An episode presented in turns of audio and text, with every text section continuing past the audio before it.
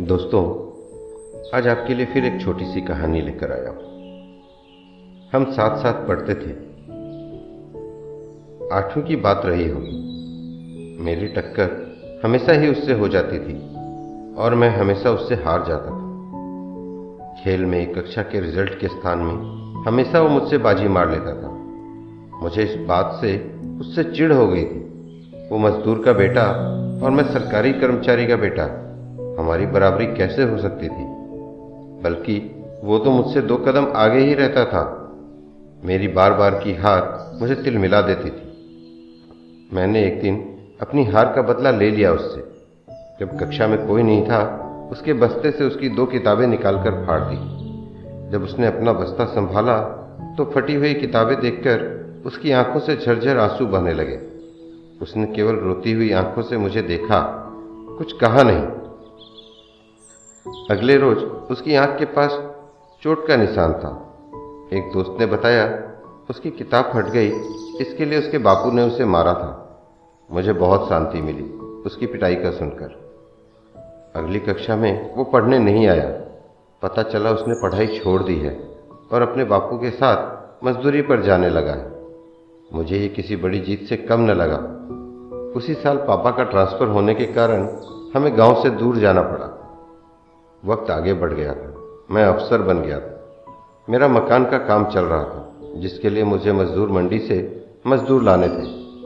मैं अपनी गाड़ी लेकर मंडी की ओर निकल गया था। वहाँ जाते ही मजदूरों ने मेरे इर्द गिर्द घेरा बना लिया। मैंने उनको चिरकते हुए दूर किया और मजदूरी का मोल भाव करने लगा। अचानक मुझे टिफ़िन लिए खड़ा वो दिखाई दिया। मैंने उसे इशारे से बुलाया। वो भी मुझे पहचान गया था। मेरे लिए इससे अच्छा मौका नहीं था उसे नीचा दिखाने का। मैंने उससे भी मोलभाव किया और उसे पीछे आने को कहा। वो अपनी साइकिल से पीछे पीछे चल पड़ा। कुछ और मजदूर पैदल आ रहे थे। अचानक मेरे मन में शरारत सूझी।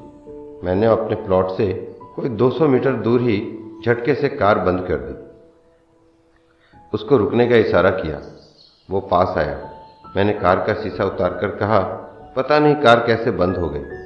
धक्का लगाना पड़ेगा। उसने साइकिल पर से अपना गमछा उठाया, गले में लपेटा और अकेला ही कार को धक्का लगाकर आगे बढ़ाने लगा। मैंने बैकव्यू मिरर में देखा, वो पसीने से लथपथ था। मुझे मज़ा आ रहा काम के दौरान मैंने मजदूरों की खोटी नीयत, काम धीरे करने का लांछन और सीमेंट बजरी के व्यर्थ करने के नाम पर जब तब उनको खूब लताड़ा। वो बस अपने काम में व्यस्त रहता था। पलट कर न उसने कभी कोई बात की न कुछ कहा। हाँ मेरी बेटी महक से वो बड़े प्यार से बात करता था। वो भी उछलती कूदती हुई उसके पास पहुँच जाती थी। मुझे ये अच्छा नहीं लगता था। एक दिन उसका बेटा उसके साथ काम पर आया। उसकी बीवी मायके गई थी। तो वो उसे घर पर अकेला छोड़कर नहीं आ सकता था। मैं शाम को ऑफ़िस से लौटा तो देखा महक उसके लड़के के साथ खेल रही थी। मुझे बड़ा गुस्सा आया। मैंने उसे और उसके बेटे को बहुत डांटा। और महक पर चिल्लाया, मजदूर के बेटे के साथ खेलकर मजदूर ही बनना है क्या? ये हमेशा मजदूर थे और मजदूर ही रहेंगे। खबरदार जो कभी इसके साथ बात भी की तो। मेरी बीवी ने देखा और इस दुर्व्यवहार पर मुझे उलाहना भी दी। काम पूरा हुआ तो हिसाब में से मैंने हर किसी का कुछ न कुछ काट पीट लिया और सभी की कुल मजदूरी से लगभग चार हज़ार रुपये कम कर दिए। सब चले गए पर वो नहीं गया। उसने आवाज़ लगाई, महक गुड़िया, आना तो। उसकी आवाज़ सुनकर वो दौड़ी आई हाँ ताया उसने पाँच सौ का नोट निकाला और मेरी बेटी के हाथ पर रख दिया। बोला, तेरे पापा और मैं बचपन के दोस्त हैं। इस तरह से मैं तेरा ताया हूँ और तू मेरी बेटी। ये ले बेटी, अगले महीने तेरा जन्मदिन है ना? मैं नहीं आ पाऊँगा, पर तू अच्छा गिफ्ट ले आना। कहकर वो महक के सर पर हाथ फिराकर साइकिल से निकल गया। मेरे बीवी रसोई से मुझे देख रही थी। मैं उस मजदूर के बेटे को, जो आज फिर से मुझे हरा कर चला गया था। दोस्तों, हालात कैसे भी हों, आदमी को किसी को नीचा नहीं दिखाना चाहिए। अगर कहानी अच्छी लगे तो कृपया करके लाइक शेयर एंड सब्सक्राइब कर दें। तब तक के लिए धन्यवाद।